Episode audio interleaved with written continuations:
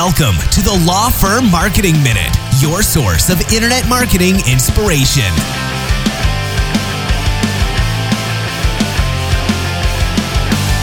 Hey everyone, welcome to the Law Firm Marketing Minute. I'm your host, John Henson, and today I wanted to switch gears just a little bit uh, from our AI discussion and give you some tips on how you can uh, organize some educational events for your audience. Uh, I, I, think it's really important that this is something that you do in your firm. I know that uh, there's one client that we work with. Um, I know that they have like a regular workshop that they do, I think like every two weeks or it's every month.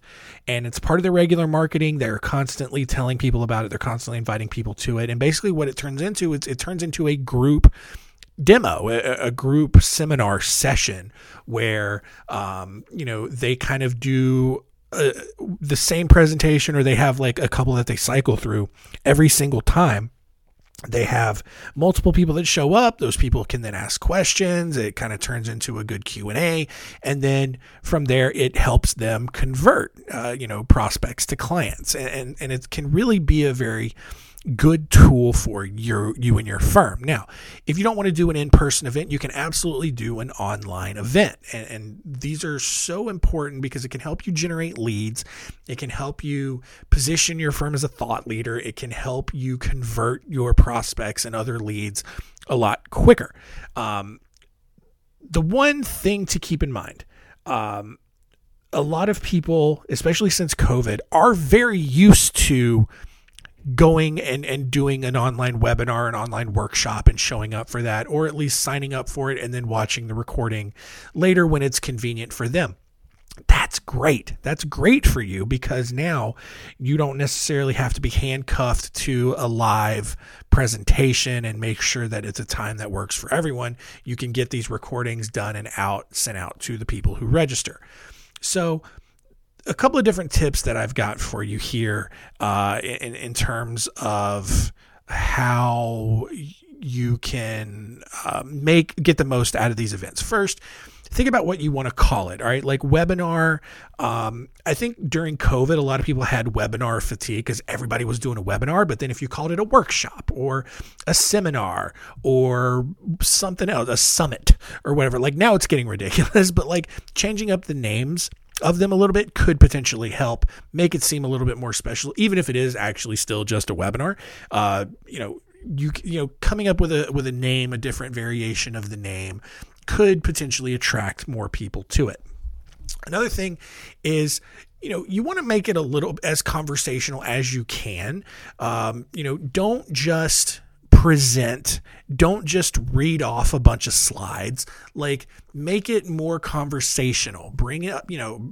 And and here's the thing: uh, we do webinars all the time. Some people just, a lot of people may just not be comfortable engaging in the chat or asking questions. That's fine, but still give that opportunity and and, and still pause every now and then, open it up for questions. It's okay if there's a little bit of silence so to give people time to type out or whatever the case is. But, you know, um, have as many opportunities to encourage questions and comments at any time and have some open discussion going. I mean, some of the best webinars that we've done is where the entire presentation has been derailed because we've been getting so many questions in the chat that we're focusing more on answering those questions rather than getting through the rest of the presentation. That's great.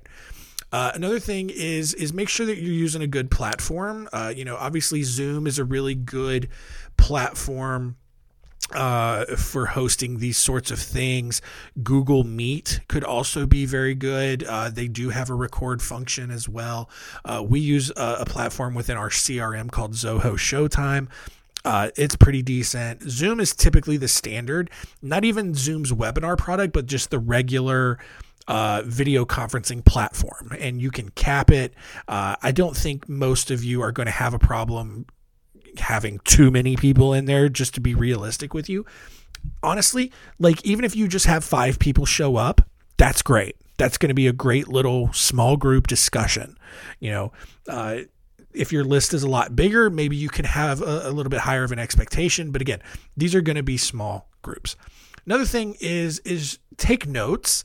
You know, keep track of the individual questions and the interests that people have, and then follow up with those people individually right after the event. Thank them for the questions that they ask for their engagement see if there's any other way that you can help it's a little thing but it can really go a long way and then the last thing is don't use the, don't sell at these uh, workshops or seminars or webinars or whatever and that seems counterintuitive but don't sell you can have an offer you can explain who you are and how you help but don't um, don't don't make the entire thing a big sales pitch. All right. Um, the that sort of thing is better kind of in a follow up after the fact, but people are going there and you want to pitch this as an informational educational thing people want the information and the education they don't want to get sold to and if you're informing and educating well enough people will make that decision inherently on their own even uh, many times right then and there. Um, you know, the client that I talked about uh, up at the start of the show, they don't they don't sell.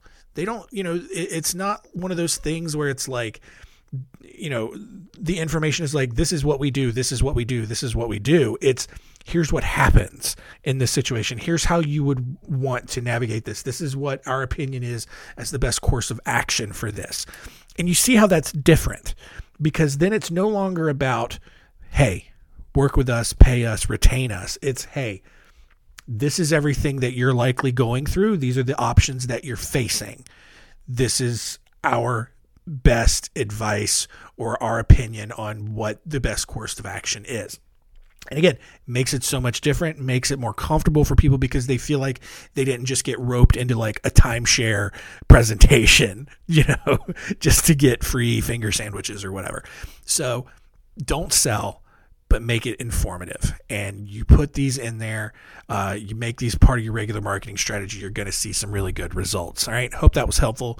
We'll see you next week.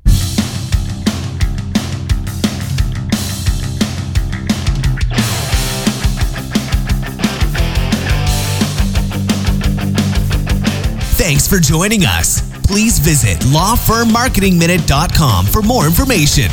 We'll see you next time.